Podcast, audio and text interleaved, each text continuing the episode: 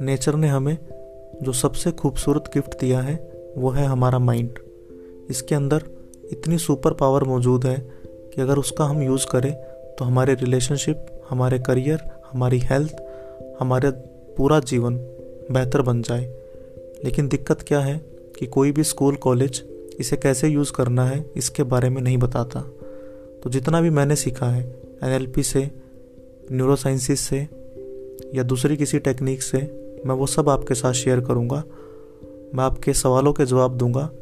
मैं आपकी लाइफ की कोई भी दिक्कत जिसे माइंड टेक्निक से सोल्व कर सकते हैं, उसके बारे में बताऊँगा अपने इस नए एपिसोड मोटिवेशनल टी विद संगीत में।